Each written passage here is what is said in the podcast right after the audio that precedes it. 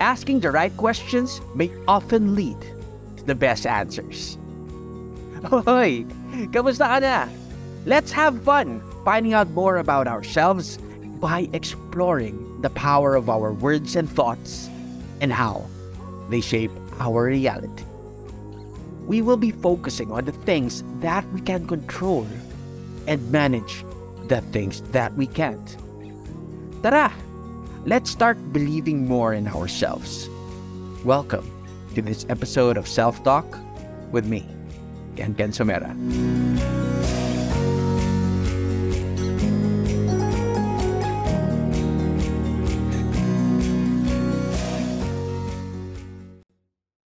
Ayun, tara. Simulan na natin to. Ang topic natin ngayon, self-talk. Ang daming pinag-uusapan dito ngayon eh sa mga scene like sa mental health, sa mga training, sa mga coaching sessions about negative self-talk. This is how you get to talk to yourself on a negative tone. 'Di ba? Syempre meron din naman positive self-talk, affirmations, yan. Pwede natin i-discuss yan moving forward. Pero simulan muna natin dito sa negative self-talk ito yung tipong feeling na pag ang sama eh, minsan ang bigat na nga ng araw mo tapos sasabihin mo pa sa sarili mo, alam mo, pangit yung araw mo ngayon. Inuulit mo pa, nag-amplify pa siya. Alam mo, pangit ang araw ko ngayon eh. Lahat na nakikita mo, susunod-sunod na yan. Puro pangit na yung nakikita mo. Pansinin mo. Nangyayari siya eh. Kaya nga minsan, nasasabi natin, when it rains, it pours. ba diba? It pours. So, kung titingnan mo, ang laking factor sa buhay natin yung mga words, yung mga bagay na sinasabi natin pabalik sa sarili natin. We become what we repetitively say to ourselves. Ano ba yung narrative mo? Kaya ang napaka-importante dito, yung words na ginagamit natin. If you could become more aware of the words that you use, it could change your reality. Yan, yan yung mga bagay na gusto natin pag-usapan dito sa mga sessions natin moving forward, sessions, episodes, di ba? Ang dami natin pwede pag-usapan eh.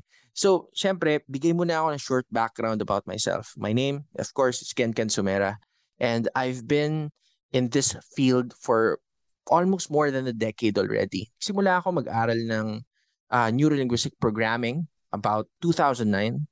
And then I got certified as a hypnotherapist, as a conversational hypnotherapist by 2015. And simula nun, I've been taking on clients na face-to-face talaga, working with people who have like anxiety, depression, uh, lack of self-confidence, self-doubt, di ba? Imposter syndrome. Dami pa. Basta anything about na workable with the mind, yan yung mga inaasikaso ko. I love working with people and I with this podcast I would want and I would love to share kung ano yung mga what worked, what did not work. Pero again, ang theme natin dito sa podcast na to is about the words that we use, the mind, programming behavior. Yan yung mga pag-usapan natin. Pero as much as possible also, I want to make everything like a therapy session, coaching session of sorts. So, tara, simulan na natin to. Ano ba yung mga topics na gusto ko pag-usapan ngayon? It's syempre, isa, may mga nagiging client ako, ang nagiging problema nila is nagre-repeat na nagre-repeat yung nasasabi ng mga parents nila sa kanila. Asawa nila. Girlfriend nila, boyfriend nila. Tama? Na parang banu ka naman eh. Di mo naman kaya yan eh. Or minsan, pangit mo. Pangit naman yung suot mo eh. 'Di ba? I want to introduce like a concept or a technique that either it could help a lot or pwede mong i-calibrate din itong technique na to. Kasi usually, ang term dito is called reframing.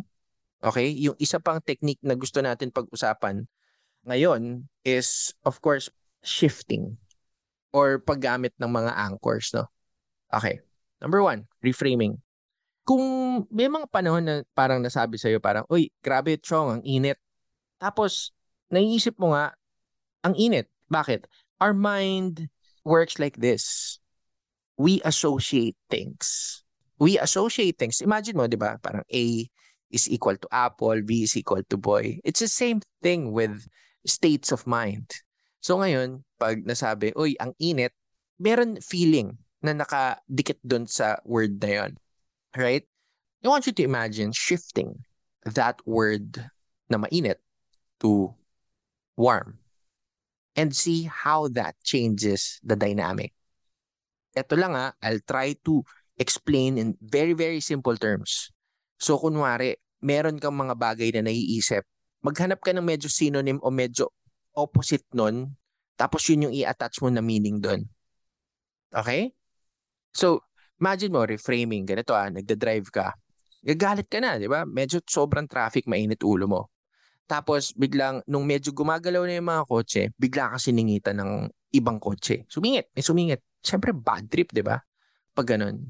Tapos, yung iba, magmumura na talaga eh. Magagalit na talaga dyan. So, rah, rah, rah, etc. Di ba? Pero, kung titingnan mo, if you could reframe, the reaction changes. So, kung ni-reframe mo, ah, teka lang, baka emergency.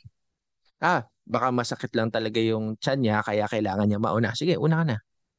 So, you change the way you reacted with the situation when you got to reframe everything in your mind.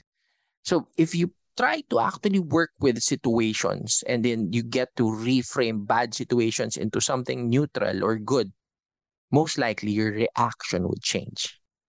And then laking bagay nun. ba? Diba? Okay, okay. So again, ulitin natin yung pinag-usapan natin kanina, 'di ba? Yung how our mind works with association. Term namin na ginagamit diyan is anchors. Anchors. So, kumbaga, I love telling this story eh. Meron ako friend na nakipag-break siya sa isang Starbucks sa Tagaytay. So ngayon, ang nagiging setup when we go to Tagaytay, it's a, really a not a good feeling for my friend to be in that same Starbucks. Kasi, syempre, lahat ng memories, naalala niya eh. 'Di ba Yung mga dates nila, tapos doon sila nag-break up, 'di ba It's, it's not something good. So, may naka-attach doon. Okay?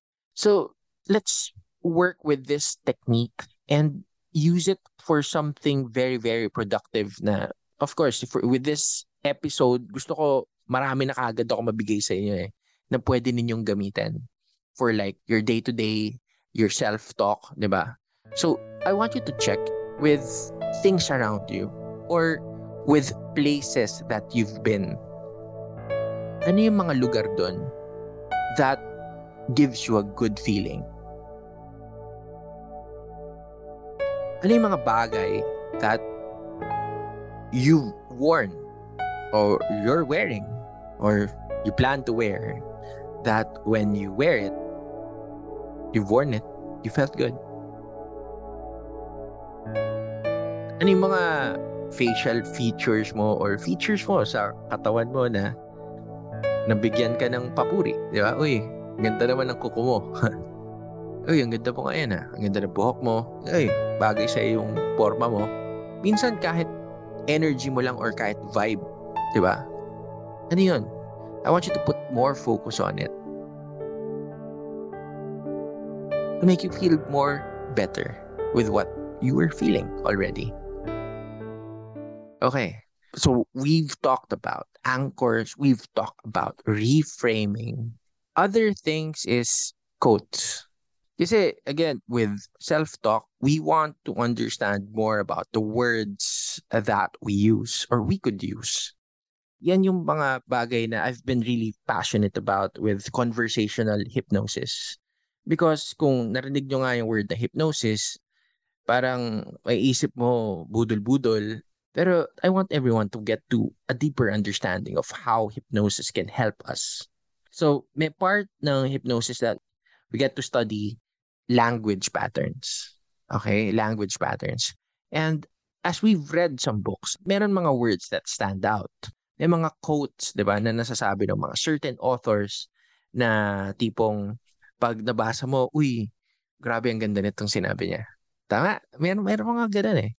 Pero tingnan din natin na minsan meron din mga quotes that changed our lives. It changed our lives, 'di ba?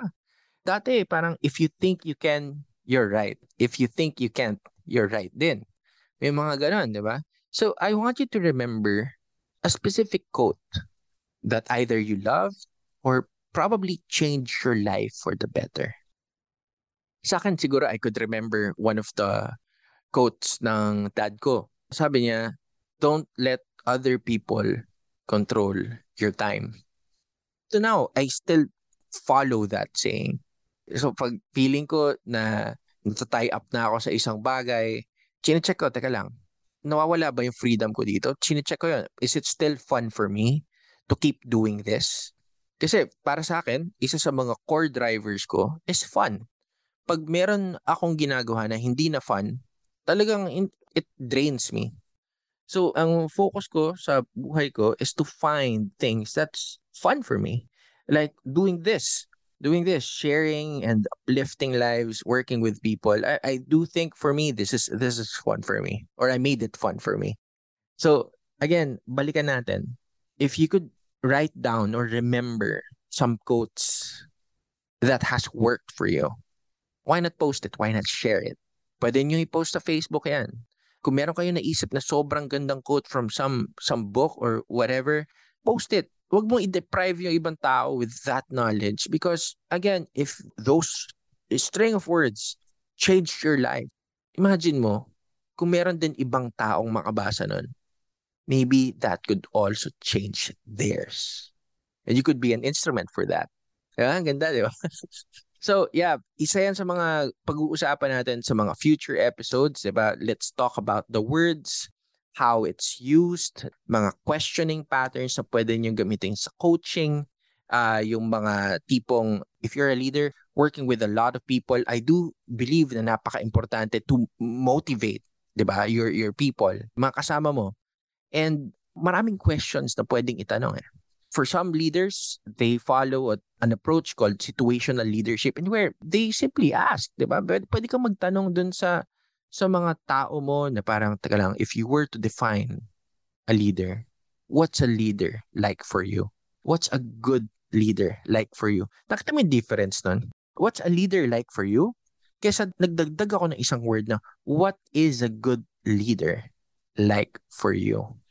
Tama? And that changes the dynamic. And, and then, since bonus, bonus, bonus, bonus tayo, bonus tayo. Since you're listening to this episode right now, meron tayong bonus. I've created a PDF file for you.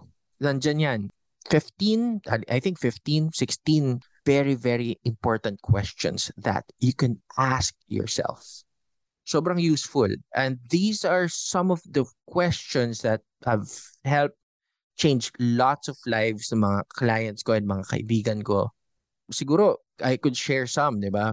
Ito yung storya nun, no? Bakit memorable siya sa akin. Meron akong uh, client and ang dami niyang concerns nun eh. Talagang, Ken, I don't want to, I can't move forward in life. Hindi ko na alam yung ginagawa ko. Sa ngayon, I, I feel I lack self-confidence to actually do the stuff that I want to do. Gusto kong mag-share pero parang hindi ko kaya eh. Okay? Medyo, medyo, ang, ang dami, ang dami. So, mabigat. Ramdam ko yung energy, ramdam ko yung bigat na dinadala niya. So, one thing na ginagawa ko for therapy, for therapy and coaching, is to work with awareness. Work with awareness muna. Bakit? I want to also understand yung systems na tumatakbo sa utak niya. Tama? Pero minsan may mga bagay tayo na hindi tayo aware na ginagawa natin eh. Or minsan hindi pa tayo umaabot dun sa level of thinking to actually create solutions for our problems. Yun yung trabaho ko, tulungan ka makaabot dun, mahanap mo yung solution. Kasi kung titingin mo, when we are facing a problem, ang daming factors na na-add up, ang dami ring thoughts, 'di ba? Ang dami ring emotions na tipong ang hirap maka-step back. So, when you share your problem with a professional or like your friends, di ba? They're not part of, lalo na kung hindi sila part ng problem, mas mabilis sila makaisip ng solution because they're not part of it eh. They're seeing it on a bird's eye view. Wala silang emotion connected to it. Di ba? And one thing that I've also learned with neurolinguistic programming uh, with with the, the loss of NLP, uh, the presuppositions yung tawag nila doon eh. Uh, ang tawag namin dito is the law of requisite variety. Ulitin ko ah, law of requisite variety. Ang ibig sabihin lang nun is the person who has more options has better control of the situation. Okay? So, ngayon, with asking direct questions, di ba, I could help you create more options. So, meron ako isang question na binato dun sa taong yun. Teka lang, ulitin ko lang ulit yung goal, yung problema ha, or yung goals mo.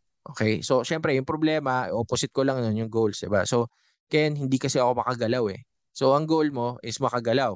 Tama? Ken, hindi ko na kasi alam yung gagawin ko eh. So, ang pwedeng goal natin doon is malaman ko ano yung gagawin niya. Right? Okay. What's stopping you? Yun yung sinabi ko. Teka lang. What's stopping you from? Dot, dot, dot. I-connect ko yung goal. Okay. What's stopping you from getting the things that you want? Ito yung importante doon. Ha? You have to pause. Hindi mo kailangan ituloy-tuloy. Papapapak, tutuloy-tuloyin mo kaagad. Hindi eh. I want you to ask this to yourself. Meron kang mga bagay na gusto mong gawin. May mga bagay ka na dapat po nang ginawa pero hindi mo pa rin ginawa. Tama? Now, let's ask that question. What's stopping you? Okay? Okay, good. Good, good, good. So if you could write that down, kung ano yung what's stopping you or tandaan mo lang, okay? Ngayon, medyo year shifting awareness. O okay, kuwari, ang nakakapagpigil sa'yo is yung, uh, minsan yung iba, sinasabi procrastination kasi, akin kasi napipigilan ako parang hindi ko pa kaya gawin yan, ganun. Okay, ang susunod nating tanong dyan is how? How? Or ano yung mga dapat mangyari para magawa natin yun? ba?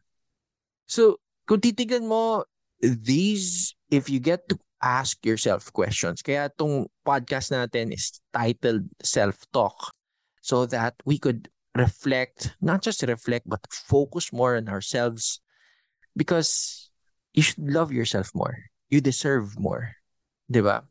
And uh, we will structure the sessions moving forward in a form na para siyang it's like a therapy. It's like a coaching session. It's like a learning session. It's like a workshop in where parang nagkukwentuhan lang tayo dito. But at the end of the day, you're learning not just from this episode, from me, from your friends, di ba? Whatever. No. The goal is you learn from yourself. Here's the thing. Patterns. Patterns, patterns, patterns. Our minds, our brains focus on patterns. We spot even yung mga break patterns, iba, yung mga pag may naiba na sa sequence, iba, napapansin natin yun. That's how, that's how our brain works eh. We notice patterns. Kaya kung titingnan natin, history repeats itself. Yun yan, may, may quote na ganyan. Yeah, history does repeat itself. Okay. Ang tanong, meron ka na bang mga pagkakamali noon na umuulit lang ulit ngayon? Meron din, minsan, di ba? Parang New Year, a new year, a new me. Di ba? di ba? May ganun eh. Sakto, New Year ngayon eh. Na habang nire-record ko to.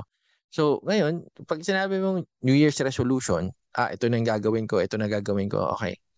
Ano nangyari? Tapos next year, yun ulit yung New Year's resolution mo. Tama? Nagre-repeat. Okay. What I want you to consider thinking about is I want you to notice the patterns what are the patterns that keep on repeating? Is it good?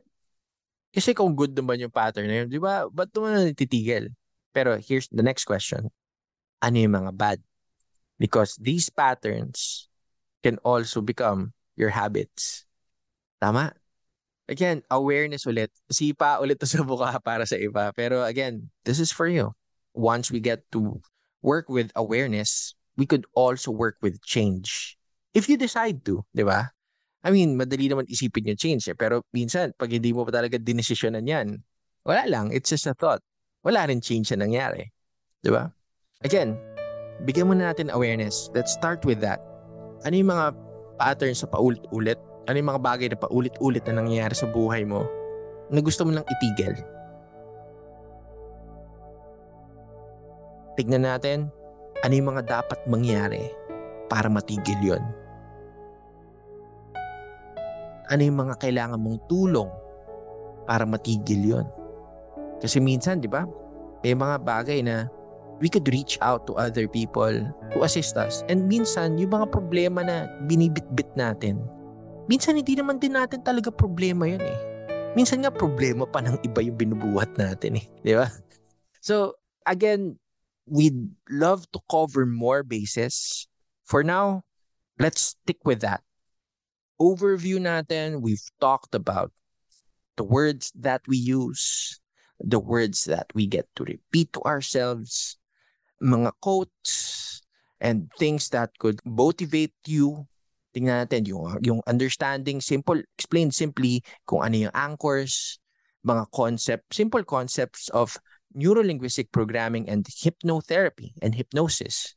Yan, gusto natin yan i-discuss din kasi malalim yan eh. Pero again, this is like a power tool that if you get to understand how your mind works and how you could program your yourself. Ang sabi nga ng isang kaibigan ko, it's like software and hardware. 'Di ba? Yung katawan natin, if you look at it in computer terms, ito, katawan natin is hardware. Yan, yung tayo monitor, 'di ba, yung CPU. Pero beyond that, ano ba yung nagpapatakbo ng PC, yung sa loob? 'Di ba, Windows, mga processing uh, etc. 'di ba? Mga Ubuntu, 'di ba? Linux, ganyan, Windows, 'di ba? So, yan yun eh. Pero here's the thing. Do you install programs sa loob ng Windows? Naglalagay ka ng apps, naglalagay ka ng programs, nag-install ka eh. So, kung titingnan mo, software. Our mind can also become, yan nga, pwede natin i-connect yun eh, na parang ang mind natin is software. So, can we install? Yes. Can we delete? Yes can we update? Can we reprogram? Kung ang sagot mo doon ay yes, kita-kits tayo sa next episode. And again, check niyo yung mga napag-aralan niyo, natutunan niyo with this episode. And it would be much, much, much, much, much appreciated kung meron kayo natutunan dito. So, yun. Sige. Remember to always add value to yourself. Love yourself more. Because syempre, you deserve it. Yung attention mo is so, so, so much appreciated dito. Thank you for listening. And if you learned something from this episode, make sure to follow me on my Facebook page, syempre sa Instagram din, saka sa TikTok to catch all the latest insights, workshops, and interviews. And syempre, if you see yourself needing more, for one-on-one coaching or even team workshops, feel free to message me on my page.